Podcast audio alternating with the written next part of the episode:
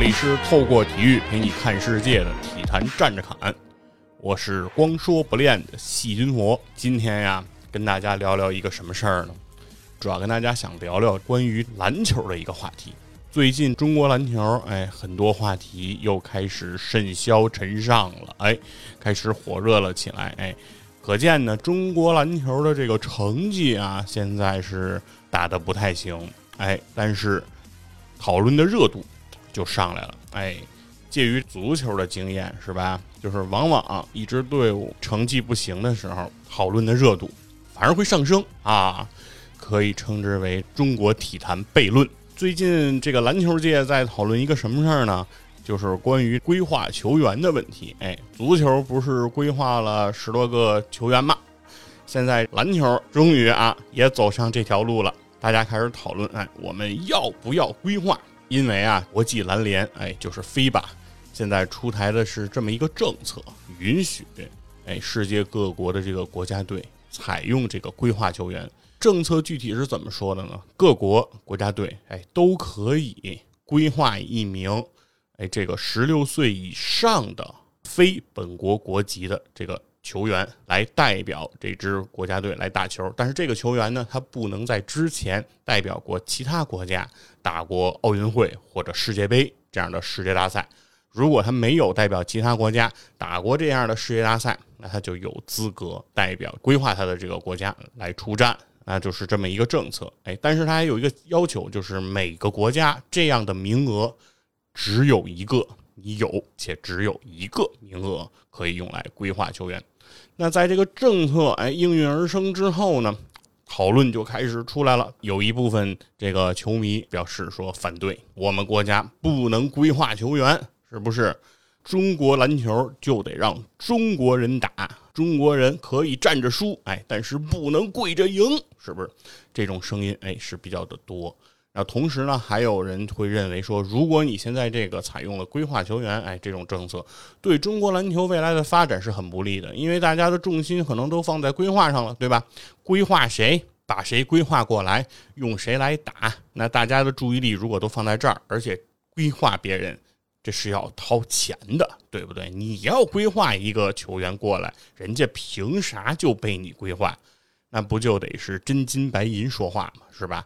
你得给人家真金白银的去花钱，是吧？只有钱是硬道理，你只有给够了人家钱，人家才愿意给你出力，是不是？这是一等价交换。那肯定这上头得花钱。那你要是把钱用在了规划上，必然哎，中国篮球的其他方面肯定就会投资就会减少，是吧？你的费用就会有这个所占，造成的结果呢，就是中国篮球这个青训那肯定就被耽误了，对吧？原来有这个钱组织这个青训队伍，哎，建这个篮球场，那现在你这个钱。花在这规划球员身上了，装人家腰包里了，那你这个过程你肯定就不能发展你的青训了，你的青训势必受到极大的影响。哎，这也是这个一派观点，林林总总吧，有很多的观点不支持这个规划。当然啊，也有很多人是持这个支持态度，认为这是。中国篮球啊，应该规划，对吧？比如像这喜马拉雅所谓播客榜的第一是这个最火热的播客人物杨毅啊，也是著名的这个篮球解说员。那他呢观点就是，哎，要支持规划，我们一定要规划。为这个事儿呢，这个杨侃节目还做了好几期节目。哎，就跟大家来掰扯，哎，花了大概得有两个多小时啊，累计啊，已经花了两段四期节目嘛，一期半多小时来跟大家掰扯这个事儿，说中国篮球得规划，中国篮球不规划不行。哎，人家既然国际篮联给了这样的一个政策，是吧？允许你规划，那现在。你为什么对吧？有这个政策，你为什么不用呢？他们也在节目里做了一些比喻，说这就相当于说开卷考试，哎，你为啥不带书呢？对不对？那你要不带书，你这成绩不行，成绩不行，你赖谁？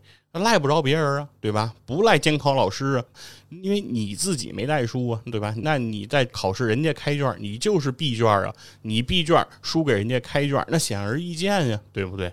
你肯定输啊啊！那这样的话呢，你因为成绩不好，你打不了世界杯，你打不了奥运会，那你就活该嘛，对不对？那中国篮球国家队成绩如果不好，那势必造成对职业联赛的侵害，对吧？那 CBA 就不好。那 CBA 如果不好，那中国篮球整个的基础就会逐渐不好，对不对？CBA 国家队这都是属于中国篮球的金字塔的塔尖儿了，对吧？塔尖儿都崩塌了，那基础还要它干嘛用？那一定会反而对青训、对中国篮球的这个根本，哎，有很恶劣的影响。那这是他们这一派的观点。现在这两派啊，交锋非常的激烈，是一方是这个支持这个规划，另一方是反对这个规划。哎，谁也不能说服谁，谁也说服不了谁。哎，两边都觉得自己特别有理。虽然哎，现在下场讨论的这两边谁也做不了主，对吧？你说这些以球迷为代表的这些人，他们反对规划，说这个中国篮球要有中国篮球的脊梁，是吧？你得有风骨啊！我可以输，但是我不能跪了，对吧？我不能说外国人就比中国人强，我不能认了这个头。那他们这些球迷肯定没有决策权，对不对？中国篮协做什么决定，那不可能去问这些球迷说：“哎，说大爷您看看这事应应该怎么办，对吧？我们应该请谁当主教练？这事儿都什么时候也问不着这普通的球迷。”那杨毅呢？他虽然是这个篮球产业里的一个大佬，是吧？哎，在篮球产业里呢，相当于是具有一定话语权。但是我相信啊。在我们国家，这个各级机关哎办事情的时候，也不会去问这个体制外的人，是吧？也不会去参考杨毅的意见，说说杨毅，你说要不要规划？你要说规划可以，哎，咱就明天就规划。如果你说规划这事儿不灵，哎，那我们就不规划，是吧？杨毅他也做不了主，所以这两边啊，其实都是做不了主的人，但是大家情绪很饱满。哎，言辞很激烈，大家在这个互联网上现在吵得不可开交，局面非常的热闹。应和着这个中国篮球，哎，现在比较差的这个成绩，对吧？输给黎巴嫩了，这个输给韩国了，哎，对，这成绩非常的糟糕，哎，在成绩糟糕的同时，但是话题热度却非常的高，这和吃海参的中国男足，哎，简直就是相得益彰，哎，终于配上套了。中国篮球，哎，终于一步一步的现在要步这个中国足球的后尘啊！我们看着中国篮球，哎，一步一步，哎，向着这个伟大光辉的中国足球去靠拢了。那现在这个局面呢，就是是这么个局面，哎，这个事儿非常的热闹。那你说今天我做这期节目，我聊什么呢？是不是？有人说季军佛，你是支持规划还是不支持规划？那你是持哪派观点？你是支持那些啊反对规划的声音？哎，你还是力挺杨毅，还是说杨毅做四期节目那不够哈？是吧？我得给他凑成五期，是吧？哎，是不是你是持这样的观点呢？哎，其实这两件事儿啊都不支持，什么意思呢？就是我两边我都不站。哎，我既不是想做一期节目跟大家说说我为什么要支持规划，哎。同时啊，我也不想做一期节目来说我为什么不支持规划，因为我觉得这两边啊，它的理论根据，他们所说的这些理由，哎，所说的这些内容都很全面了，哎，两边表达的都非常多，哎，你到互联网上去搜，你上微博去看，对吧？你到杨毅节目的评论区去看，非常丰富，不差我这一个了，哎，而且还是那句话，从一般球迷的角度。从杨毅的角度，两个角度都无法撼动哎，中国篮协做决定的这个角度哎，所以说那我加上一个我，那也没有用啊，是吧？啊，这个中国篮协既不问杨毅，哎，他也肯定不会问我呀，他更不会问我了。中国篮协肯定还知道杨毅是谁，中国篮协不知道我是谁，哎，那一定也问不着我。所以说这两边我都不站，哎，但是我在思考一个什么问题？我在思考的问题是这个。国际篮联就是这个飞吧啊，它为什么会出台这样一台一个政策？哎，它为什么就允许各国来规划非血缘的这样一个球员？哎，大家都知道，足球啊，对于这个规划球员，其实一直都存在。在这个具体的规则出台之前，其实很多国家都有使用规划球员。那在这个里面，其实大家一直就在钻这个国籍呀、这个血缘呀，然后是否带队哎出战啊等等这些哎这些空子，对吧？就是说，你国际足联有没有这些规定，对吧？你国际足联如果没规定这个球员不能代表我去参赛，那就说明这个球员是可以带的。那我就会把他规划到我的国家队，我就让他代表我去比赛。所以呢，国际足联其实也在不断的完善这样一个政策，但是足联方面呢，还是比较支持这种血缘的规划。那就是说，最好这个球员啊，跟你这个所在的国家，哎，有一定的这个血统上的关联，哎，是吧？比如说他的父母有一方，哎，是你所在国家国籍的人，对吧？那具体到我国呢，就是说，哎，如果是血缘规划呢，就是最好是，比如父母有一方是这个中国人。哎，那也许这个人呢，现在已经入了其他国家的国籍了，但是没关系，哎，他在祖上他还是具有中国血统的。其实国际足联的方面呢，是也是对这个是比较支持的。那另外一点呢，国际足联一定要要求说，一个人要。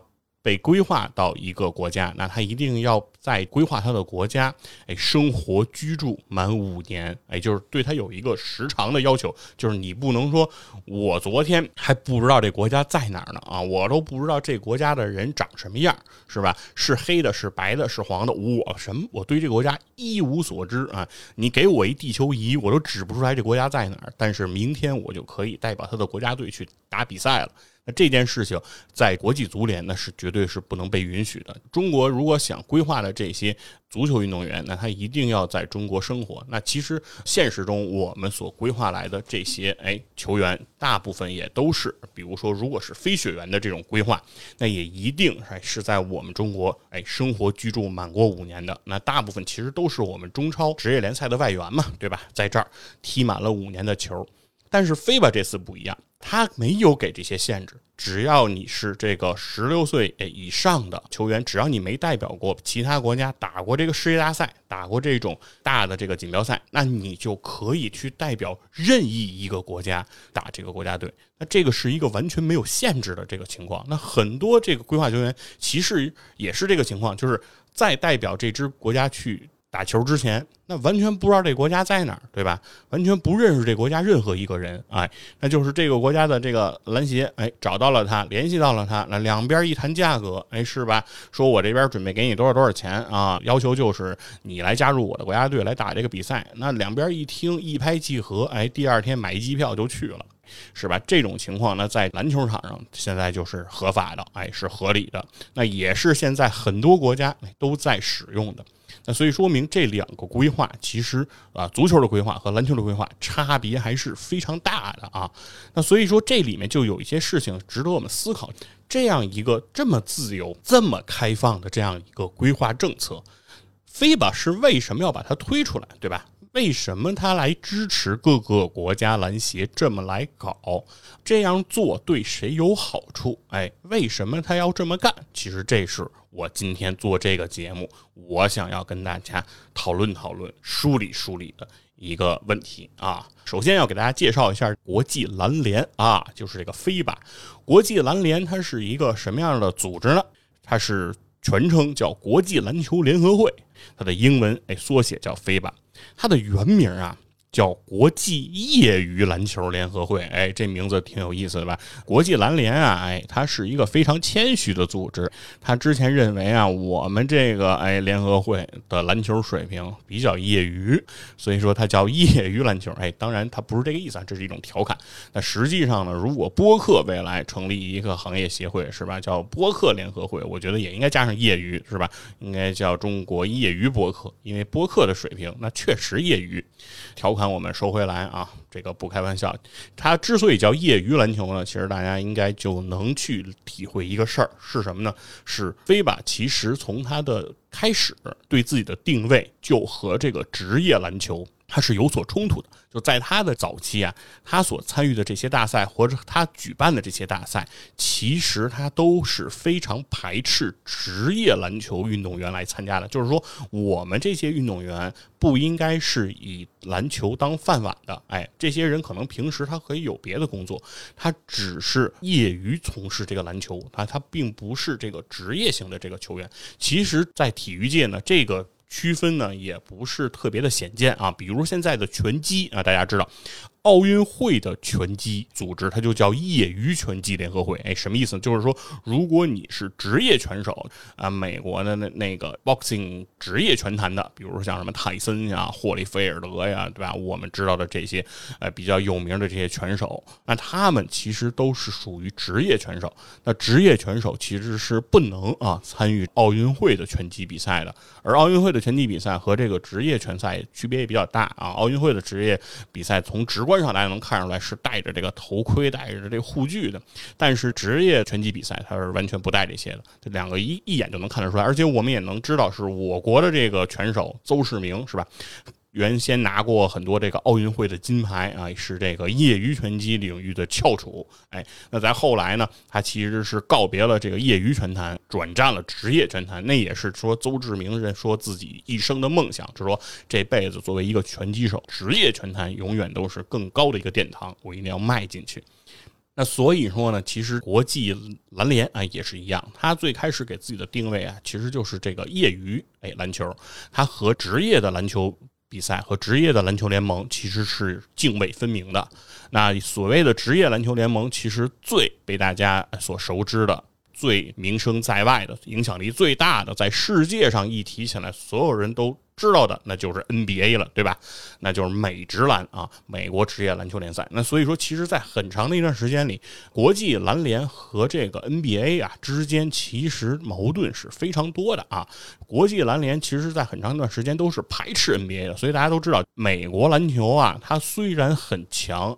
NBA 啊，它六十年代就已经开始出现，当然当时还不叫 NBA，当时的雏形叫 ABA，对吧？那后来是 NBA 和 NBA 两个联盟，哎，整合成了现在的 NBA 啊，这是 NBA 的历史，我们不多说啊。但是至少我们都知道的一件事，最开始美国的这些职业球员他是打不了这个世锦赛和奥运会的，他们其实是。不能参与这些世界大赛的，就是国家队方面是不允许职业球员参与的。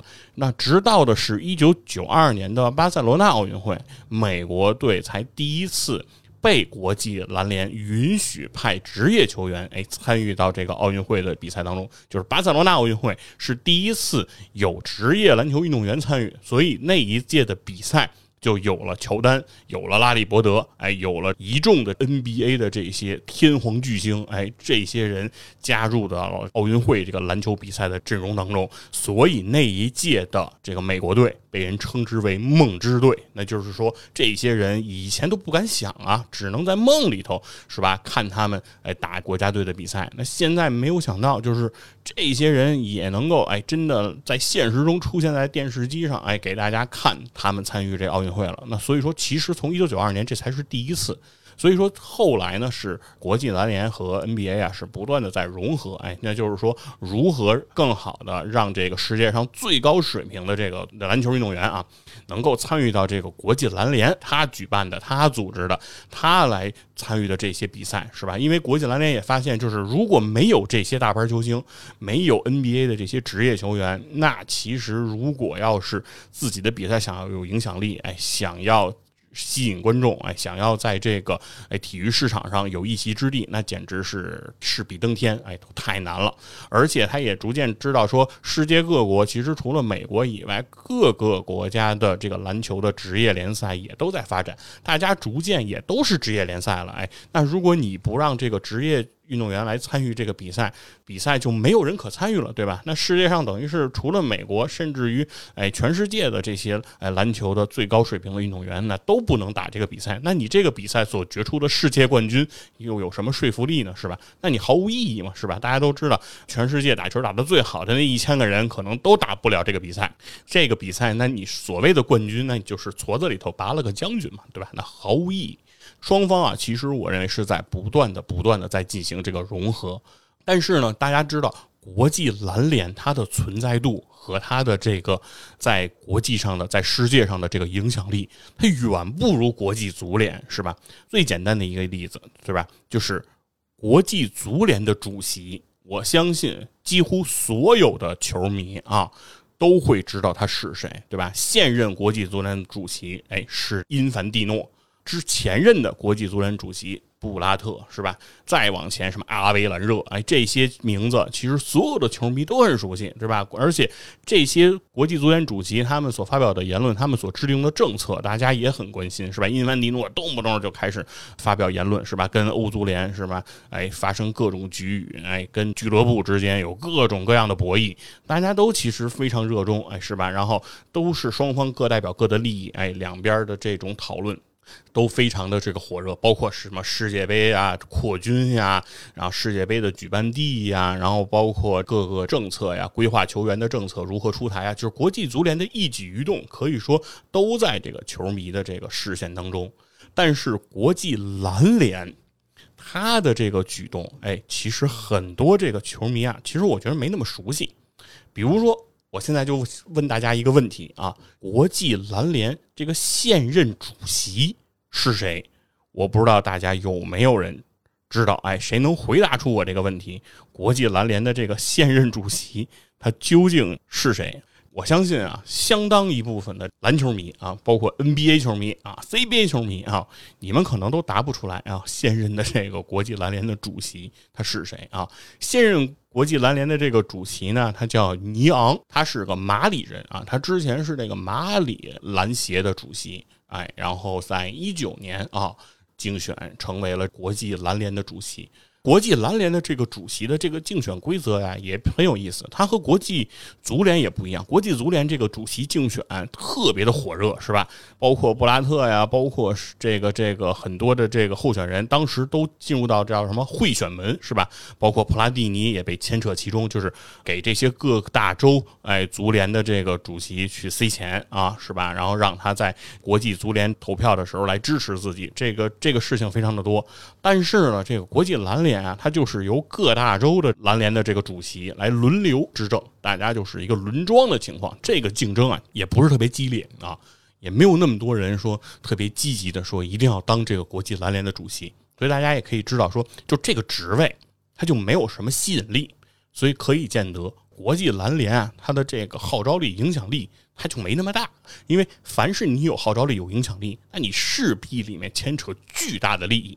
那大家为了这个巨大的利益，那肯定啊趋之若鹜啊，谁都想干。但是这活呢，他就没那么多人想干。哎，所以呢，篮球迷你们不知道这个尼昂是谁，哎，也就哎。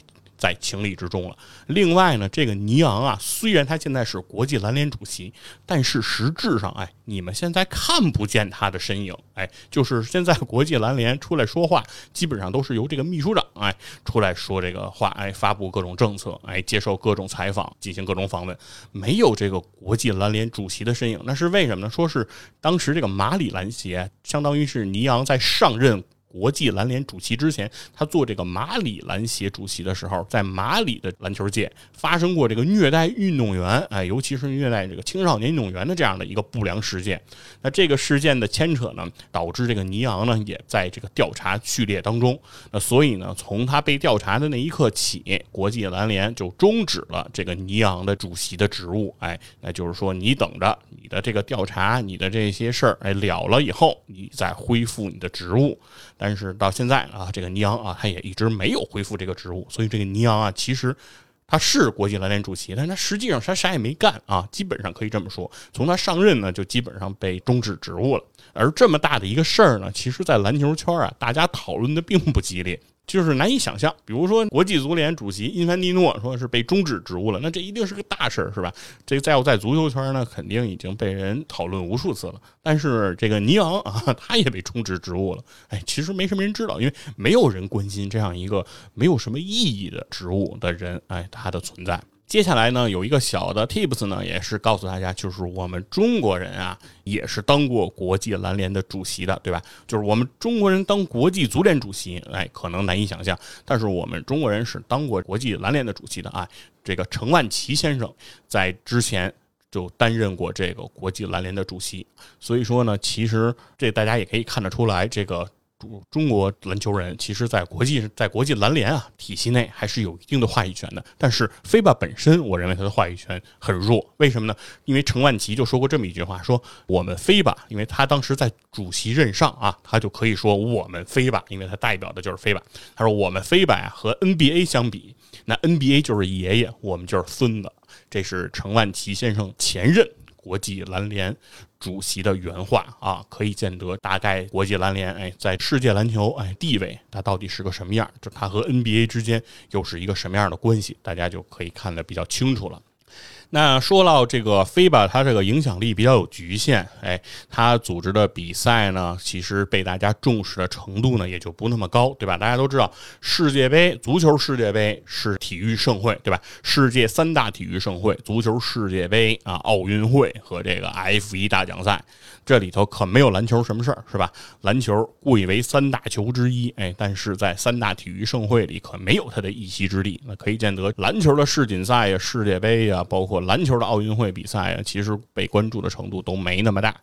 既然他这个组织的比赛呢，关注度没有那么大，哎，那国际篮联也得想办法自救。所以呢。之前他们就改制了自己这个世界杯的比赛，对吧？他之前叫国际篮球世界锦标赛，后来呢，他就把这个东西改成了篮球世界杯啊，起了这样一个名字。不知道是不是因为觉得这个足球叫世界杯啊就火，是不是他们改成世界杯，他们也能火啊？最重要的一个事儿呢，其实是他们改变了未来奥运会。这个篮球比赛晋级到决赛阶段的这样的一个规则，哎，那以前的奥运会你要想晋级啊，其实就是在各大洲你去打这个预选赛，哎，就完了。比如说亚洲给你几个名额，哎，美洲给几个名额，欧洲给几个名额，跟足球一样嘛，对吧？大家去争夺这个出线权，你只要排在前面，那你就可以出线。但是呢，现在这个国际篮联把这个规则就变更了，哎，它变更成什么呢？是说下一届的奥运会。啊的出现资格和当届世界杯的比赛成绩哎相关联，就是说，如果你要想打这个奥运会，那你必须在之前的这个世界杯的比赛里你要表现够好。你要是在你所在的大洲，哎，世界杯的这个成绩当中，哎，你要是能拔得头筹。那你就能够参加这个奥运会，因为大家都知道，整个亚洲这个篮球水平啊，这个世界范围内看其实是比较弱的啊。我认为呢，就是在整个世界范围内看呢，这亚洲的篮球水平不一定高于亚洲的足球水平，因为我觉得亚洲的足球水平在近些年在这个韩日伊沙奥的带领下啊，有着长足的发展。虽然我们中国足球没有跟上这趟车，哎，但是整个亚洲哎跑起来了啊，亚洲特快啊，我们中国特慢，但是呢。篮球，我认为，因为亚洲篮球的这个领头羊是我们中国篮球嘛，对吧？啊，我们中国篮球。没跑起来啊，所以说整个其实亚洲篮球啊，在这些年其实和世界高水平篮球呢是渐行渐远，差距是越来越大。所以说，其实现在的亚洲篮球的水平啊，在整个这个世界范围内，它其实是相对比较低的。那所以说，人家给你的名额就比较少。因此呢，其实对于中国篮球国家队来说，哎，尤其是男子哎国家篮球队来说，如果想打进这个奥运会，其实现在难度是非常大的，因为它要求中国的这个呃男子篮球国家队需要在所在的这个世界杯的这个比赛当中，要成为这个成绩最好的这个亚洲队伍啊，你才能保证自己有这样的一个出线资格。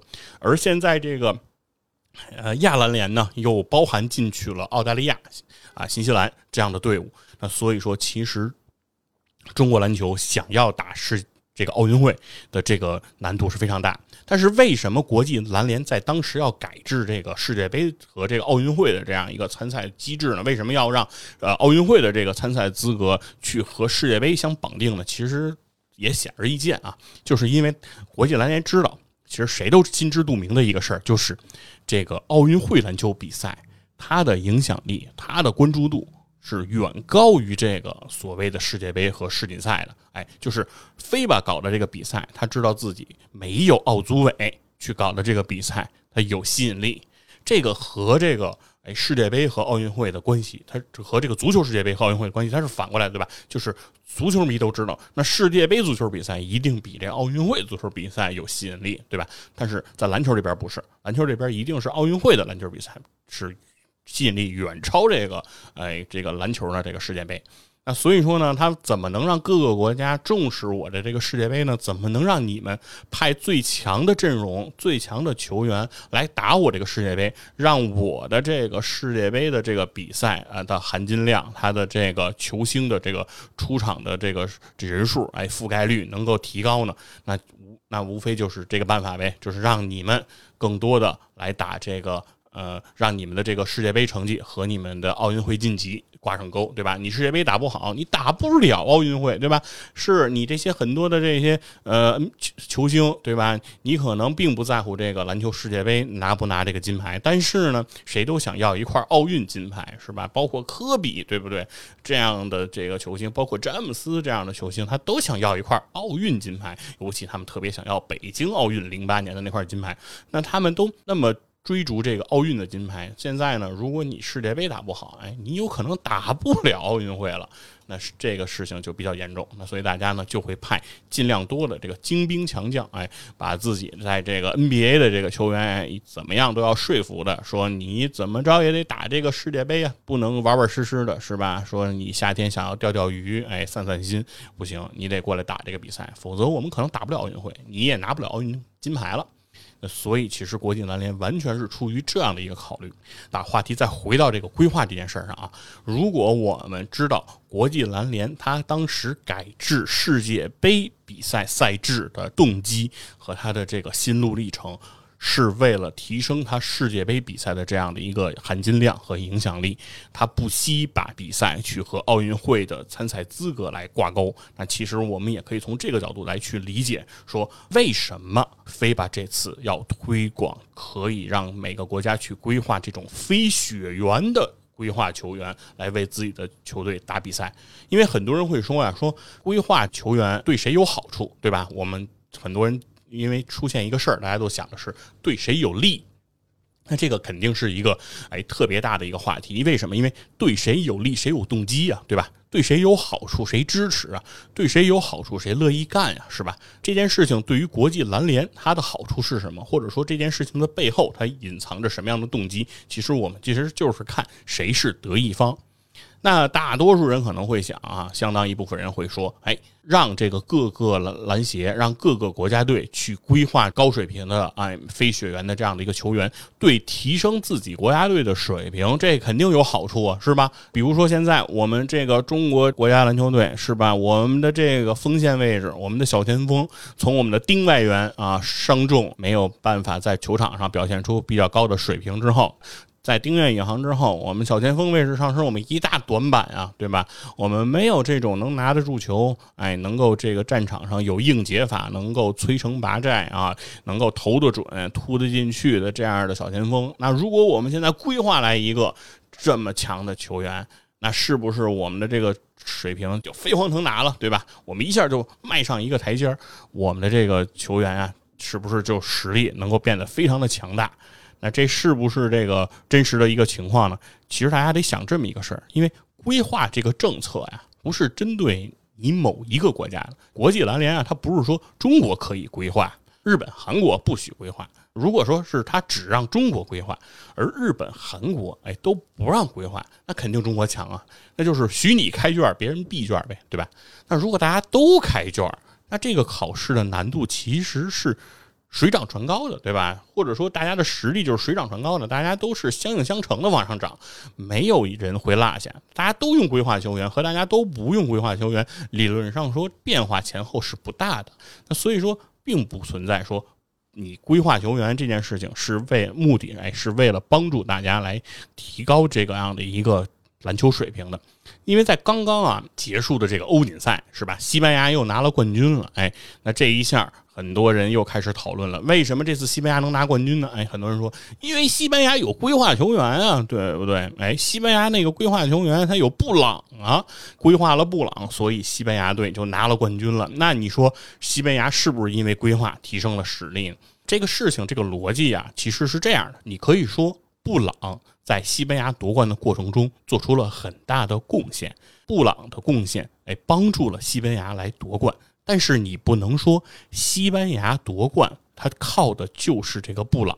不知道大家能不能理解这个事儿啊？如果你把这个什么洛伦佐布朗啊，你把他换到其他的球队，就是他不在西班牙，比如说他去塞尔维亚，比如说他去希腊，那你把希腊的规划球员换回到这个西班牙，那你说布朗能够帮助其他的球队一一定夺冠吗？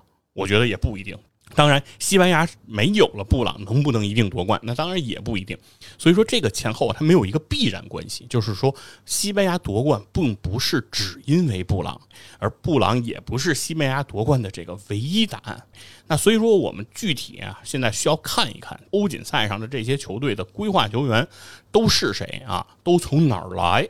具体来看一看，这就是刚才我说的，说如果大家都规划，其实和大家都不规划前后的变化，它可能就没有那么的大。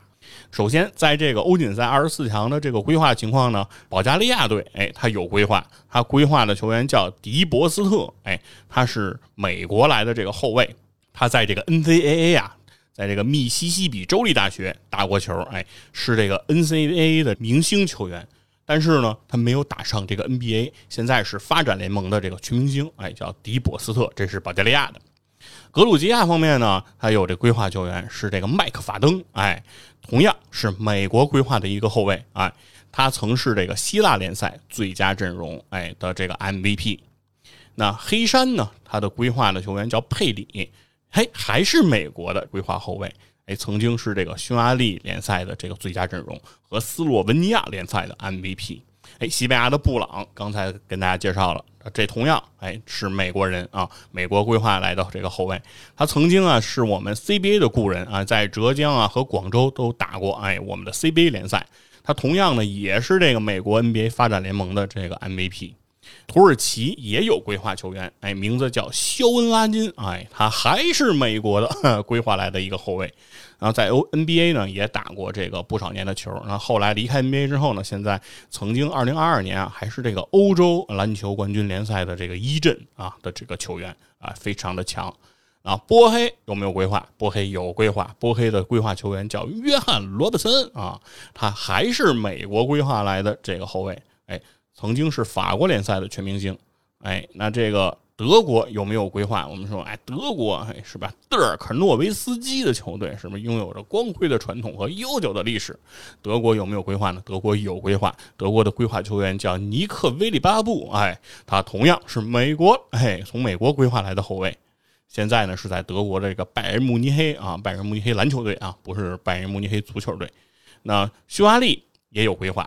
叫霍普金斯，哎，是美国来的这个大前锋啊，曾经在 NCAA 乔治城哎来打球。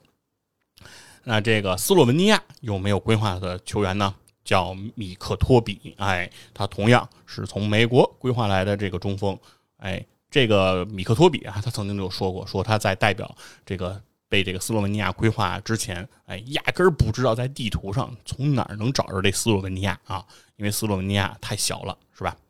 然后克罗地亚的这个规划球员叫贾伦史密斯，哎，美国规划来的小前锋，哎，然后这个希腊，哎，这个泰勒多西啊，也是这个从美国哎规划来的球员。虽然他代表过这个美国的 U 十八青年队，哎，但是很快他又代表了希腊青年队，所以说这个是一个比较长远的这样一个规划的这个球员，不是立马规划的。然后这个波兰。有没有规划呢？哎，波兰依然有规划，哎，叫这个斯特斯劳特 A.J. 斯劳特，哎，他也是一个美国规划来的后卫，哎，不知道大家刚才听完我的这一串介绍，有没有发现一个问题啊？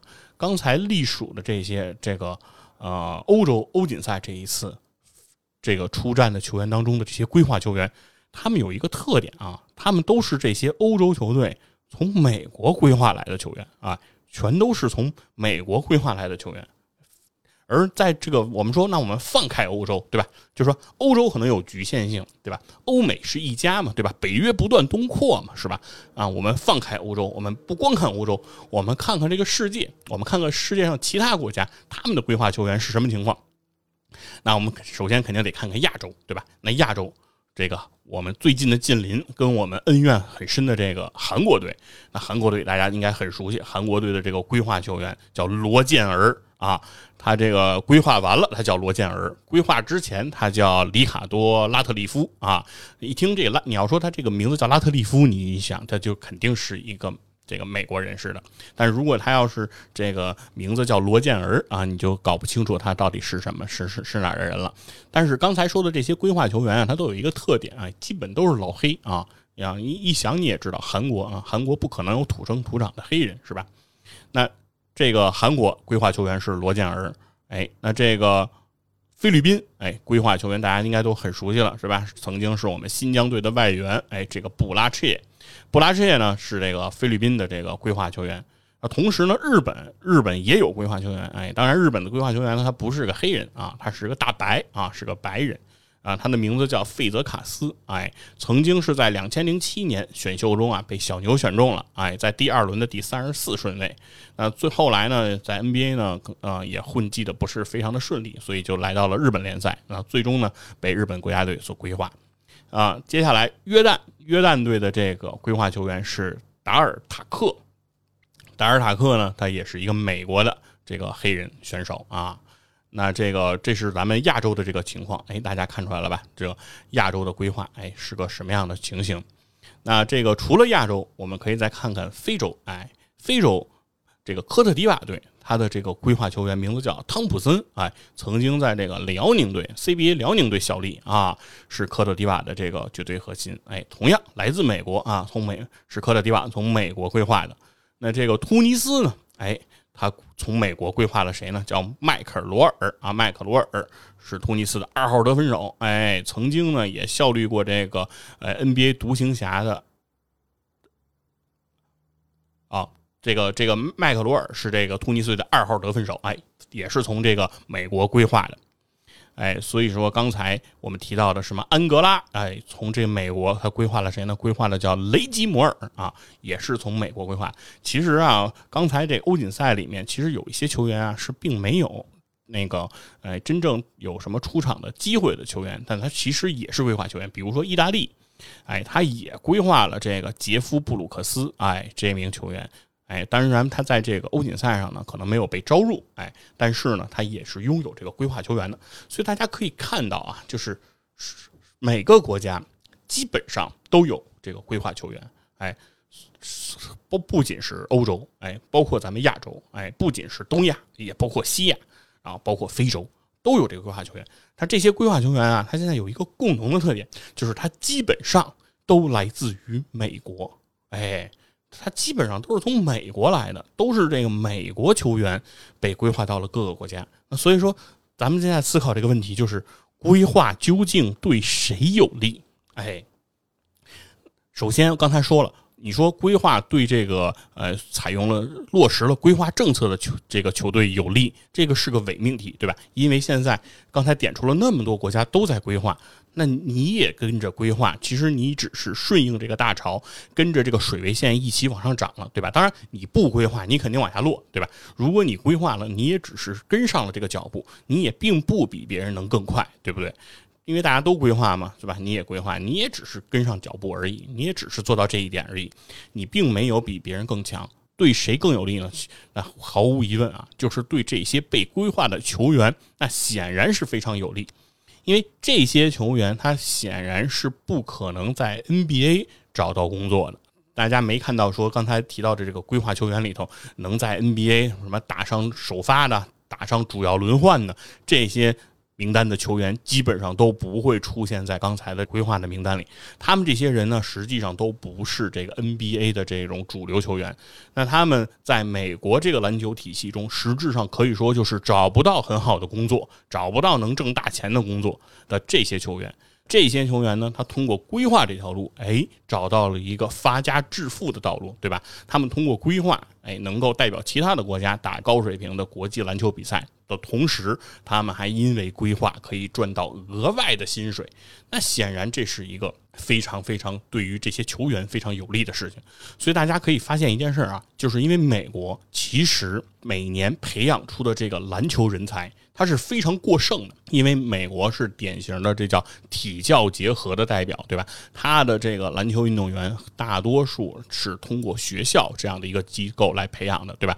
大家是先在美国，比如说打高中联赛，之后去打大学联赛，对吧？打 NCAA，通过选秀进入到 NBA 这个联盟，哎，在 NBA 联盟里，哎，成为这个职业球员，哎，其实这是一条发展路径。但是大家需要知道的一件事儿就是，每年啊，NBA 实质上只能给大家提供四五百个岗位，对吧？NBA 球队一共就三十支啊，每个球队其实也就十几个名额，对吧？报名名额也就十四个，对吧？加上些额外的，其实加在一起也不会超过五百个人，所以说。NBA 其实提供不了这么多工作岗位，但是每年打 NCAA 的球员会有多少？每年美国各级学校往上输送的这个球员能有多少？每一届的这个选秀大会只有六十个人可以被选进联盟。而这六十个人当中，真正能在联盟生存下来的，也就是大部分的二轮秀，实际上是不可能能够拿到合同、拿到稳定的有保障的合同的。大多数二轮秀实际上是不可能的。而在首轮的靠末位的这些选秀。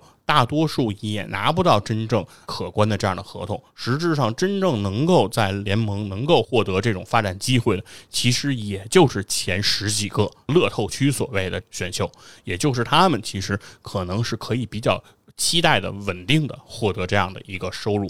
那同时，NBA 又是一个非常残酷的竞争环境，淘汰率又非常的高，很多球员因为伤病、因为等等原因，可能就一招失错，满盘皆输，对吧？因为一次伤病，你可能就会告别你的 NBA 生涯。实质上就会发现，美国教育系统给职业联赛去输送的这个篮球人口，远高于他这个职业联赛目前现在可以消化掉的篮球人口。那同时呢？受到市场的这样的影响，NBA 现在非常的倾向，或者说非常的希望能够吸引更多的国际球员来到 NBA 打球，因为有更多的国际球员就会能吸引全世界的目光，对吧？能够获得更广阔的市场。那同时，，FIBA 也希望 NBA。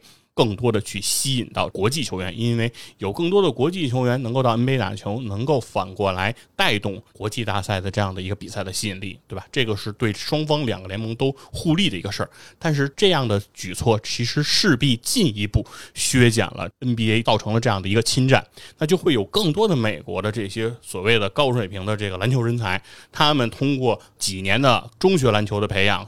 数年的这个大学篮球的培养，长达十多年的这样一个专业篮球、职业篮球体系中的这种培养，但是最后他没办法成为一个职业球员，他没法走上这条职业道路。通过 NBA，他没法发家致富，他没法养家糊口，他只能够到国外去打球。这是一个非常现实的问题。那怎么去解决这些人的出路？怎么能让这些人能够获得更好的收益？实际上，我认为这是美国的体教结合道路其实会遇到的一个问题，就是美国的体教结合发生的问题和我国现在面临的问题不太一样。中国现在中国篮球的问题是人才不够，对吧？人才储备远远不足，我们缺篮球人口，我们缺高水平的篮球人才。对吧？我们特别希望说，通过我们的教育，能够呃体教结合，培养出足够的这样的篮球人才。但是美国不是，对吧？这是。呃，NBA 现在的情况就是，我一共就能提供这么多的岗位，但是每年通过教育这个途径给我输送上来的篮球人才是源源不断。但这些人他终归会毕业，他不可能在 NCAA 打一辈子，他一定要去打职业篮球。但是在美国，我现在提供不出来这些就业岗位，我没有办法让他们在篮球场上去实现他们的人生价值，那怎么办呢？对吧？那这个时候，飞吧其实就递过来了一个橄榄枝，对吧？其实飞吧和 NBA 现在就在。不断的妥协，在不断的博弈，是不是双方来寻求这样的一种平衡？就是 NBA 能不能够更好的去吸收、吸引更多的国际球员，从而提升我国际比赛的影响力？那同时，飞板能够通过这样的一个举措，帮助美国的这样一个篮球人才的培养环境，去消解他们现在的这个人才的过剩的这个输送和就业岗位之间的不足和空缺。哎，其实我们发现，事实上。这样的一个政策，其实在做的是这么一个事儿，它解决的是一个人才过度饱和，哎，和这个岗位稀缺这样的一个矛盾，实际上它是在帮助美国整个的篮球的这个人才去找到了一个途径，对吧？你们现在打不了 NBA，挣不了大钱，那我可以给你提供一个途径，你可以接受规划呀，对吧？你去能规划你的国家去打球，这样的话，你一样可以额外的挣到一笔收入，这笔收入应该也是不菲的，也是可以实现你篮球人生价值的，对吧？这何乐而不为呢？所以很明显。真正获益的实质上是美国篮球，或者说是美国篮球的这种人才培养的体系。因为如果没有这样一个渠道，随着时间的进一步拉长，我们可以预见，就是美国的篮球人才培养的这个机制一定会崩盘的。因为你人才过剩，而这些人又找不到出路，那事实上。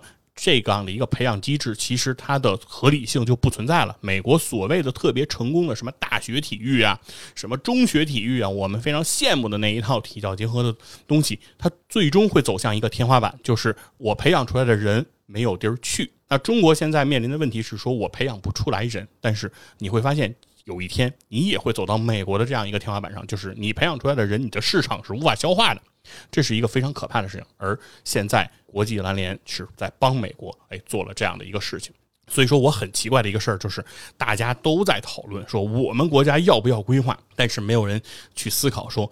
这个规划政策它出台，它究竟是为什么？真正的受益人是什么？真正是他在为谁在消解一个什么样的矛盾？他真正处理的这个矛盾最优先的那个事情是什么？对吧？他的出发点是什么？我认为其实这个是我们真的应该去思考的，哎，是吧？就是非把，他为什么这么干？如果你。想清楚了这件事情，对吧？你理解了说，飞吧现在这个是在为美国处理过剩篮球人才的这样一个思维的时候，你再去反过来想，我们要不要规划？其实是说。这件事情就变成了，你并不是在讨论我们要不要去规划球员，我们要不要去把高水平的球员规划过来，来替我们的国家出力。话题应该就会变成说，我们是不是要为美国去消解他们过剩的篮球人才？我们是不是要为美国去买单他们的体教结合现在造成的这样的一个智库？我们是不是要帮他们把天花板再进一步的抬高？我们是不是要继续帮助美国去完善他们体？较结合这样的一个出路，实际上话题就变成了这个。那一旦话题变成了这个，其实你的立足点就会变得不一样了，对吧？所以我很奇怪的就是，呃，作为杨毅，对于篮球这个世界了解到如此深邃的人，对吧？对于篮球的专业能力和专业知识掌握的如此详尽的人，表达能力如此之强，可以对一个规划是不是要规划这件事情跟别人论战做四期节目的人，但是他从来没有从。这一个点来去思考这个问题啊，没有来去质问一下，或者说提出一个质疑，就是非把他为什么要提这个规则，提出这个规则究竟对谁真的有利了？我不知道背后隐藏没有隐藏其他的啊什么样的内涵和动机啊？我们没有证据的事儿，我们不能乱说。但是确实，我们客观看到的就是他没有说。这一下的内容，包括其实整个的互联网上也很少有人去谈及这一部分的内容，所以这才是我今天做这期节目的一个原因。哎，就是想跟大家探讨一下，究竟国际篮联是为什么要进行这一次的规划政策？规划政策究竟是在解决什么样的矛盾？谁能从中最终获益？而我们到底究竟要不要去帮助国际篮联去完成它这样的一个矛盾的解决？到底要不要帮助美国的体教结合的这样的一个产物，哎，去提升他们体教结合过剩人才的这样一个出路问题？究竟我们是不是需要帮助他们这么做？其实这才是我们思考这件事情的，我认为的根本和它的归途。非常感谢大家今天的收听。如果你对哎国际篮联如何制定这样的一个规划政策有什么样的想法，有什么样的疑问，欢迎大家在评论区我们一起来讨论一下。拜拜。